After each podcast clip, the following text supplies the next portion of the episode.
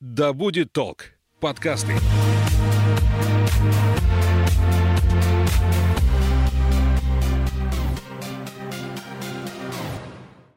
Доброго времени суток, я Елена Ищенко. Это подкаст «Исчезнувшие». Почти детективная история тех, кто однажды вышел из пункта А, дома, офиса, электрички, вокзала, но до пункта Б место назначения так и не добрался. С координатором поисково-спасательного отряда «Лиза Алерт» Радой Маевской мы будем говорить о том, почему пропадают люди и как по возможности уберечь себя от непредвиденных ситуаций. Расскажем реальные истории о людях, которых удалось найти, и о тех, кого до сих пор продолжают искать.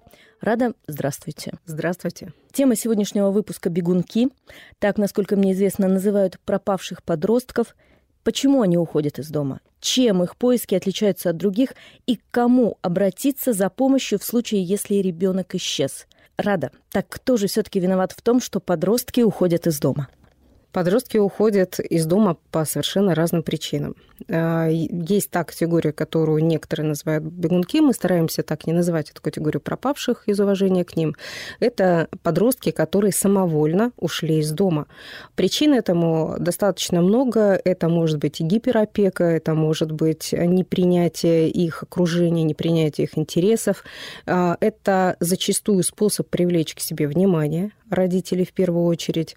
Это может быть из чувства протеста, и палитра достаточно большая но при этом а, категория самовольно ушедших из дома для нас не означает, что подросток находится условно в безопасности. То, что он сам ушел из дома, это не значит, что ему ничего не угрожает. Насколько хорошо родители знают своих детей и как они начинают узнавать своих детей, когда сталкиваются с такими ситуациями? А, я хочу сразу провести очень четкую линию.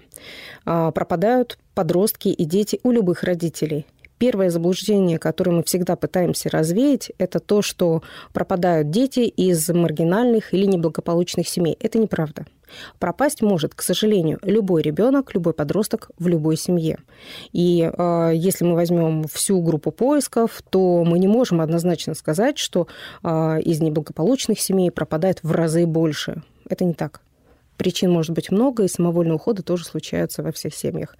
А, я могу привести пример э, очень благополучного подростка из хорошей семьи. А, это был лучший ученик школы. Он есть сейчас, к счастью, он живой, с ним все в порядке. На момент ухода это был лучший ученик школы. Это был отличник, э, которого любили все учителя, который а, играл на музыкальных инструментах, и все было хорошо до определенного момента. А, в какой-то момент он стал закрываться, он резко поменял свое поведение, он стал проявлять наглость и агрессию в поведении, но, например, он мог прийти в школу и на вопрос, взял ли ты сменку, он скажет, нет, и что вы мне за это сделаете? То есть для идеального ученика. Это достаточно странное изменение в поведении. А, у него была очень вовлеченная в его воспитание мать, а, которая воспитывала его одна. И она, конечно же, сразу стала замечать, что что-то происходит. Они обсуждали это с учителями. Но никто не мог понять, с чем это связано. Парень увлекся военной тематикой, а, он стал посещать всякие мероприятия, где рассказывали про военную историю. А, и а, эта волна привела его в модное молодежное движение, которое называется партизанинг. А, суть в том, что подростки имитируют боевые действия, они собираются на каких-то заброшенных объектах, иногда они выезжают куда-то в, лес, в лесные парки, и там, ну, можно сказать, играют в войнушку. Он этим очень сильно увлекся до такой степени, что он начал э, пропускать уроки, естественно. Он бросил музыкальную школу, в которой он был очень успешен. Он скатился совершенно по успеваемости. А, он стал э, позволять себе не приходить домой на ночь, и мама ничего не могла с этим сделать. Она действительно старалась. И закончилось это тем, что однажды она узнала случайным образом, что он собирается ехать а, на юг России. Это как раз событие тех лет, когда а, была история с Донбассом, и он а, планировал поехать туда. Мама, к счастью, об этом вовремя узнала, и в тот момент, когда он действительно пропал, она эту информацию нам передала, мы сразу расширили круг поиска, то есть мы а, взяли южное направление, и действительно подросток был обнаружен в Ростовской области. Это хороший мальчик из хорошей семьи. От этого никто не застрахован. То же самое мы можем сказать и про собственных детей. Никто из нас, поисковиков, не скажет, что мы знаем своих детей как пять пальцев. И вот мы-то точно от этого застрахованы. Мы такие же родители, как и все остальные. А, да, имея определенную выборку, имея ну, в определенном смысле профдеформацию, а, мы стараемся подстелить где-то соломки, но дети – это дети, подростки – подростки, и мы не всегда можем знать про них все, что нам хотелось бы знать. На что стоит обратить внимание а, в поведении подростка, чтобы угадать, понять, что это может случиться, он хочет уйти? Резкие изменения в поведении должны привлечь внимание родителей. Если это не какой-то скандал, который спровоцировал, не какое-то резкое э, движение, то, как правило, они готовятся.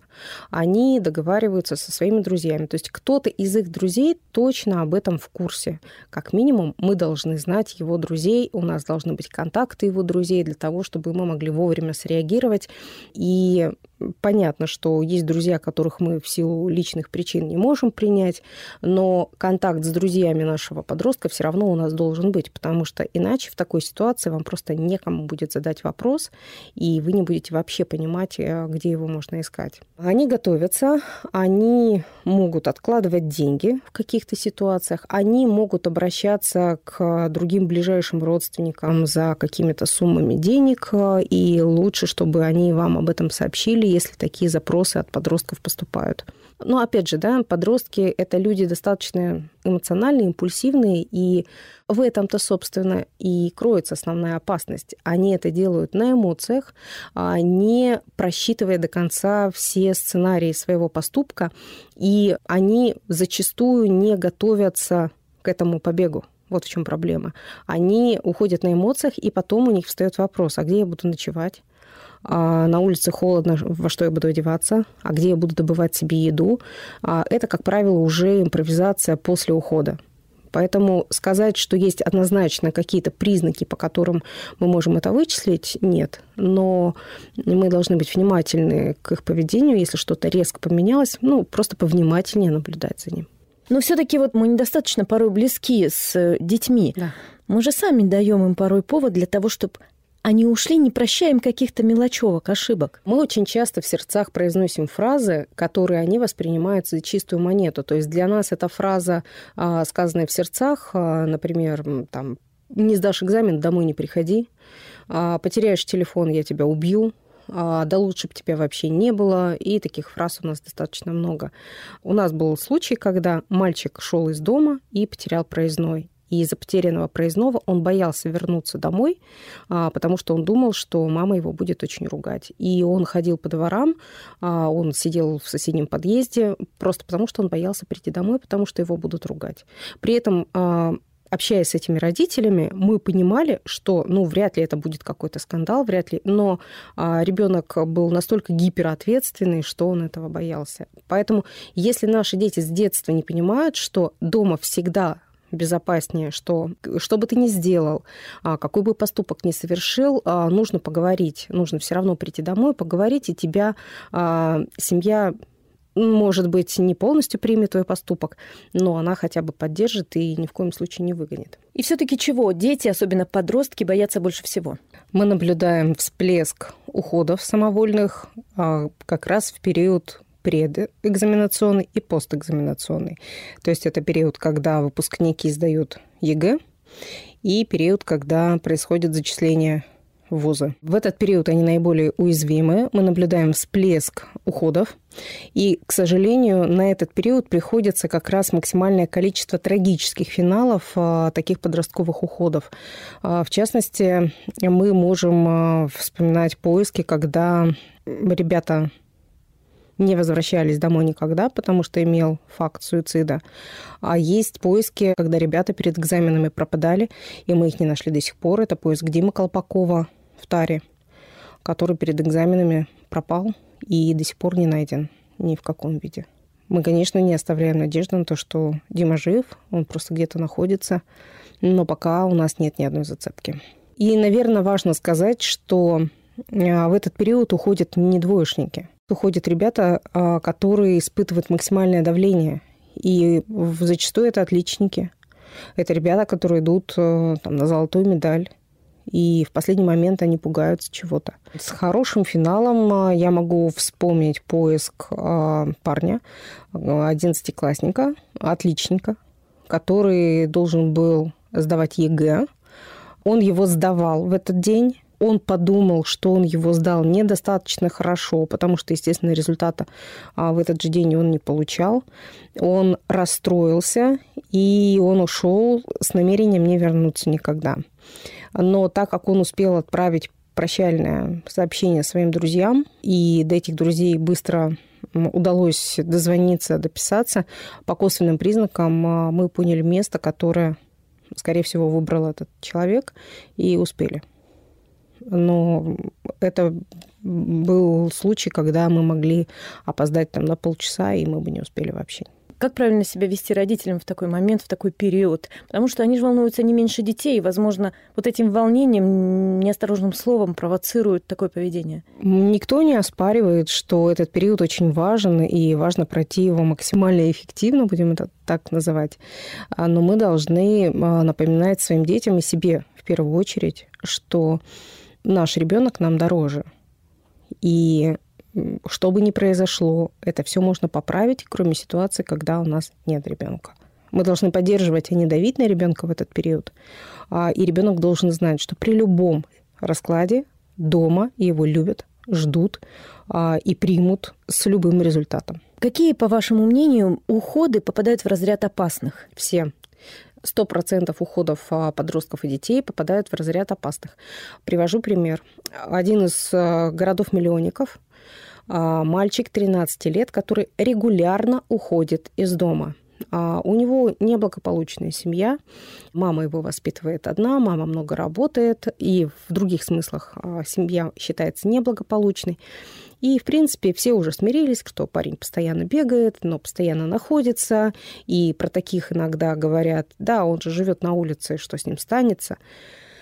А потом оказывается, что в один из таких уходов возле магазина к нему подошли ребята примерно его возраста, а, которые рассказали ему, как можно достаточно легко заработать денег для того, чтобы он мог спокойно находиться на улице. И через вот этот поиск выяснили, что а, вот эти ребята-подростки, которые ходят, а, общаются с такими ребятами, они просто вербуют ребят для педофилов. Вовремя запустили поиск, вовремя мама подняла тревогу, и не случилось ничего страшного. Но, собственно, парень уже попал в эту историю, и он был на пути к тому, чтобы с ним произошло вот это несчастье. И это был подросток, который практически жил на улице, и все думали, ну что с ним случится, он же знает, где ночевать, он знает, где взять еду, а у него тут полно знакомых, с ним точно ничего не случится. Это не так. Давайте еще обсудим несколько причин, по которым подростки могут уйти из дома. Не всегда виноваты только родители, согласитесь. Не всегда, конечно. Э, ситуации бывают совершенно разные. Э, подростковая любовь, которая гонит их э, зачастую и на другой конец страны, это тоже достаточно типичная ситуация. У нас же был случай с омскими девочками-подростками, которые пытались автостопом уехать в другой регион, к любимому одной из девушек. И, конечно, автостоп опасен тем, что водители бывают разные, и что будет с девочкой-подростком, которая села к дальнобойщику, никто не знает. Это будет на совести самого дальнобойщика, и найти ее потом будет достаточно сложно, если что. Поэтому любое нахождение подростка ночью на улице или в незнакомом ему месте, оно чревато опасностями. Именно поэтому, когда мы ищем подростка, мы категорически отодвигаем тот период, когда мы развешиваем ориентировки. Если вы заметили, то в, нашем, в наших пабликах а, фотографий подростков очень немного. Нам очень жалко видеть, когда родители тут же выкладывают ориентировки на своих детей. А, я сейчас про подростков говорю в соцсети. Почему этого делать не надо? Почему мы не клеим никогда ориентировки в месте пропажи? Потому что таким образом, если это был самовольный уход, мы выгоняем подростка из привычной среды обитания. Ну, например, живет подросток у нас там, на десятилетие, да, вот он там знает здесь все, тут у него школа, у него тут есть друзья. И мы вдруг бы взяли и заклеили ориентировками микрорайон его и ближайшие. Что ему нужно сделать? Он уедет оттуда. Он уедет, например, на Московку, где он никого не знает, или в Нефтяники, где у него никого нет. И он не будет знать, где взять теплую одежду, где переночевать и так далее. И тогда вероятность того, что с ним что-то случится, она резко повышается. Поэтому ориентировки на подростков мы никогда не клеим. Больше того, почему мы еще в соцсети не любим это рассказывать? Ну, во-первых, потому что они все с гаджетами. И вот эта история, когда нет-нет-нет, у моего ребенка нет э, соцсетей, я ему запрещаю, он ими не пользуется. В 99% случаев это заблуждение родителей, в которые они пытаются верить. Если у него нет телефона, это не значит, что он не пользуется соцсетями с телефона своих друзей. И чаще всего так оно и бывает. Поэтому э, мы говорим, что запрещать своим детям и подросткам носить с собой телефон – это прямая дорога к тому, что э, ребенок может попасть в неприятную ситуацию и не смочь с вами связаться. Поэтому, если у него есть телефон, это в каком-то смысле гораздо безопаснее, чем если вы запретите им пользоваться. Поэтому мы понимаем, что если мы сейчас выложим его ориентировки в соцсети, то его друзья об этом точно узнают, а ему об этом расскажут, даже если он оставил свой телефон дома или разбил. Таким образом, мы его простимулируем спрятаться. Как он будет прятаться, мы не знаем. Поэтому мы стараемся этого не делать. Третья причина. Мы не знаем, кем этот э, человек захочет стать в будущем. И поверьте мне, а, если, например, парень собирается, а мы всегда уточняем, куда, например, подросток собирался поступать или там, какое будущее он для себя видит. Если нам говорят, что он хотел, хотел бы поступить в военное училище или в какую-нибудь а, школу милиции, то мы а, до последнего, до тех пор, пока мы не будем понимать, что сейчас реальная угроза жизни, и мы перепробовали все методы, и вот сейчас уже терять нечего, тогда мы выложим ориентировки, потому что это закроет ему дорогу в эти учебные учреждения. Но это не значит, что а, родители не должны нам сообщать о том, что их ребенок пропал. И, кстати, очень часто родители боятся обращаться в поисковые отряды и в полицию, потому что они думают, что незамедлительно фотография их ребенка появится там, во всех газетах, во всех пабликах и так далее. Мы со своей стороны можем гарантировать, что размещение ориентировок будет, во-первых, по согласованию с родителями, то есть если они против, мы никогда этого не сделаем, мы всегда согласуем это и с полицией, и с родителями. Но даже если и та и другая сторона согласны, даже если и та и другая сторона нас просят это сделать, мы оцениваем риски, и только в крайних случаях мы размещаем ориентировки. Мне важно, чтобы люди об этом знали и понимали это. Мы никогда не сделаем вещь, которая нанесет вред. Первое правило отряда – не увеличивать количество пострадавших. То есть этот подросток и так уже попал в какую-то неприятную ситуацию. Наша задача – не сделать хуже, не увеличить его риски. Предположим, пропал ребенок. Многие говорят, да подожди, он к вечеру вернется. Ой, да подожди, наверное, это самое, у кого-то заночевал. Стоит ли ждать? Ждать никогда не стоит. А мы учим родителей так. Если вы знаете, что вашему ребенку а, идти домой из школы, ну, максимум 30 минут, или там 15 минут, а, прибавьте к этому минут 20, и это тот момент, когда вы уже вполне можете сообщить нам о том, что ребенок вовремя не вернулся. То есть если у вас э, нет связи с ребенком и время уже превышено на минут 20-30, это повод уже начать беспокоиться. Мы вместе с вами порадуемся, когда через 5 минут после заявки он зайдет в квартиру. Потому что с детьми, с подростками такая история. Чем э, позже мы запустим поиск, тем выше риски этого отдельного ребенка. По статистике а, и международных организаций, и боюсь соврать, но насколько я знаю, российской полиции тоже, а, если ребенок похищен с целью а, насилия, то у него есть три часа, три часа, когда мы можем его найти живым. В остальных случаях ну, риски уже существенно растут, а шанс найти его живым очень снижаются. И чем младше ребенок, тем этого времени меньше у нас. Поэтому мы каждый раз реагируем так, как будто бы случилось самое страшное. А, но в большинстве случаев, то есть 90% этих заявок, они закрываются в течение часа радостной фразой «все хорошо, он пришел домой». Мы порадуемся вместе с вами и, как бы, и пойдем заниматься своими другими делами. То есть такого не бывает? То это опять мама Катя? Нет, весь... нет, никогда. У нас есть э, постоянные заявители. То есть мы знаем, что вот этот ребенок действительно он уходит. А в одном из регионов у нас есть подросток, которого ищут уже почти 20 раз. Да, и, безусловно, там проводится работа с семьей, и ПДН работает с семьей. И да, у ребенка есть расстройство поведения, но это не повод его не искать. Хотя этот ребенок действительно на улице чувствует себя вполне как дома. Мы каждый раз его ищем. А можно ли обратиться в Лизу Алерт, не обращаясь в полицию? Обратиться можно, но мы все равно попросим вас обратиться в полицию.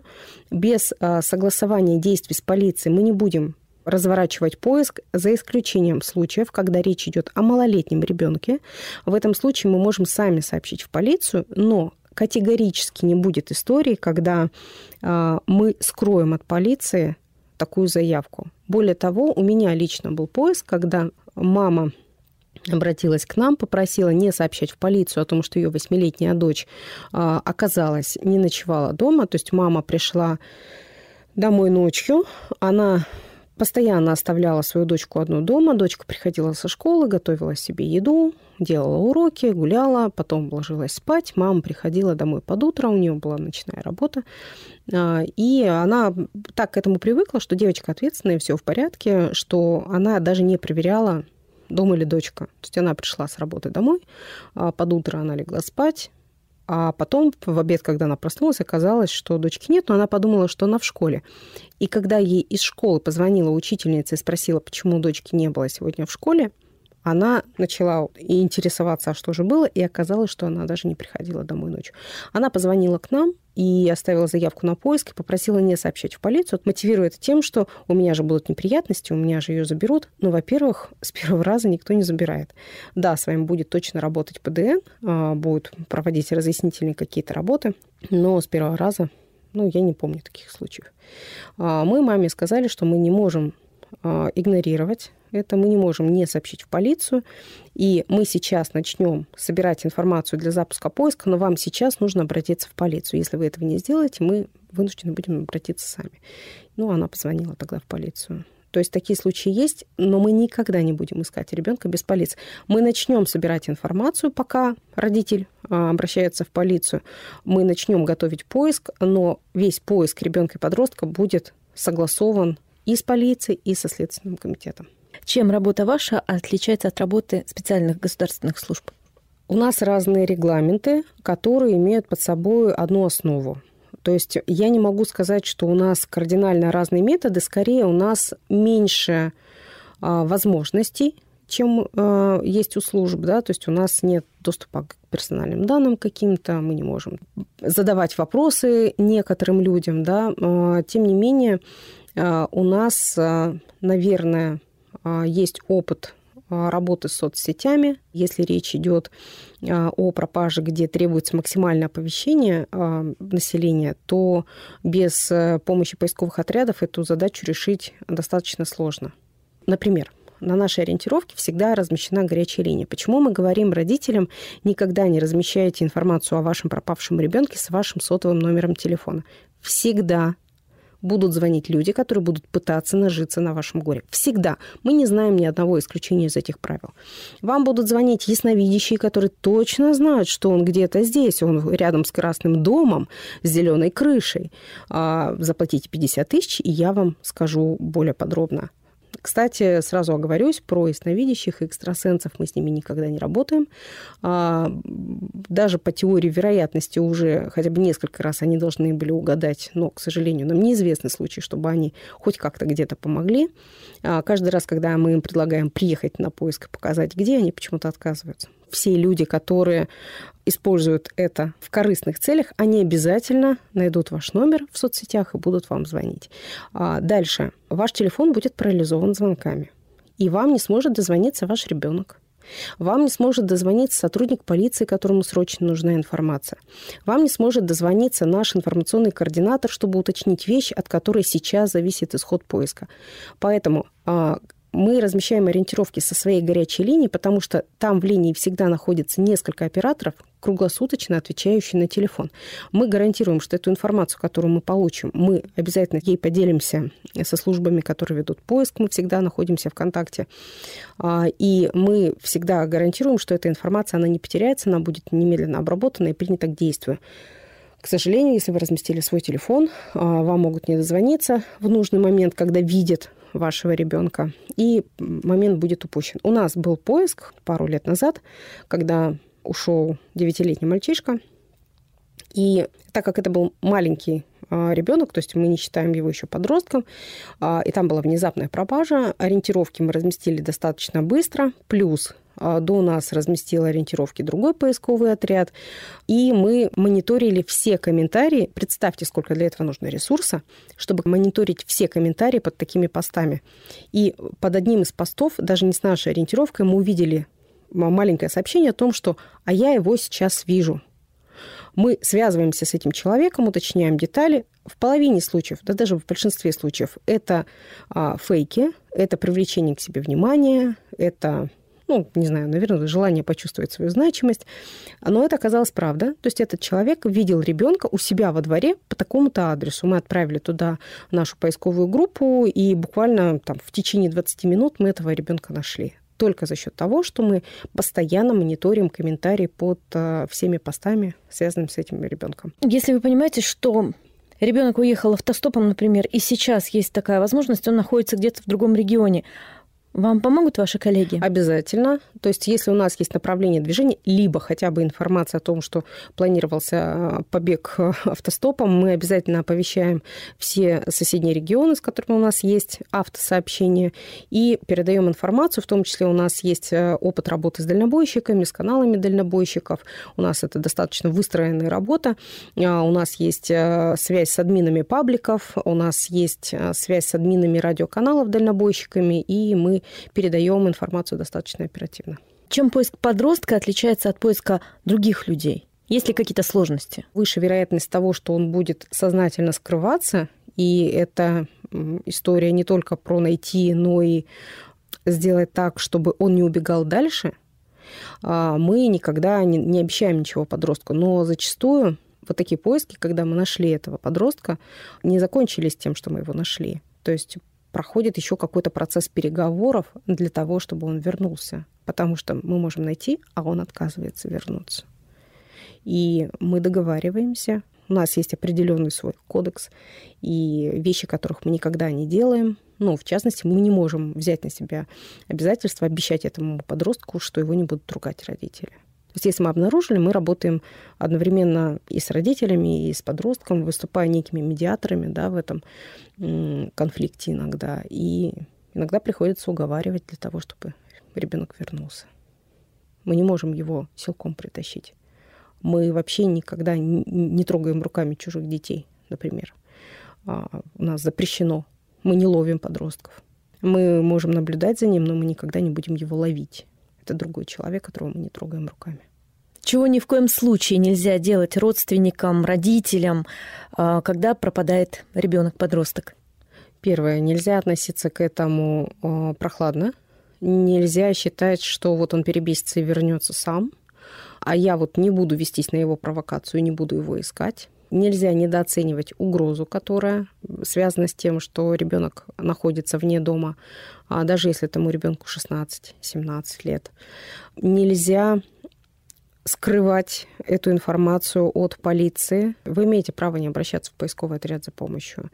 Но мы рекомендуем это делать, потому что это может увеличить шансы вашего ребенка быстрее вернуться домой. Нельзя запугивать ребенка тем, что вот вернется, я его убью.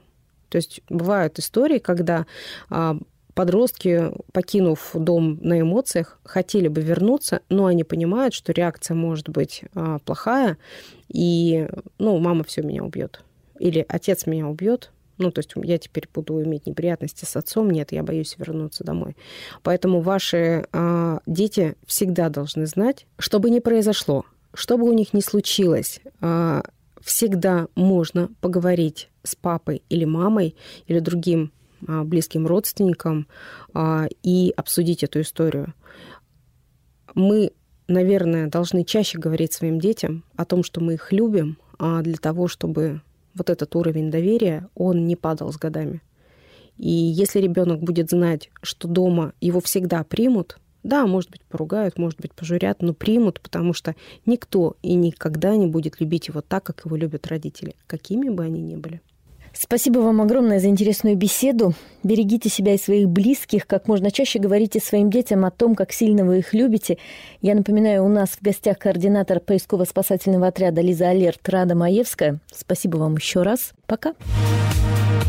Пока.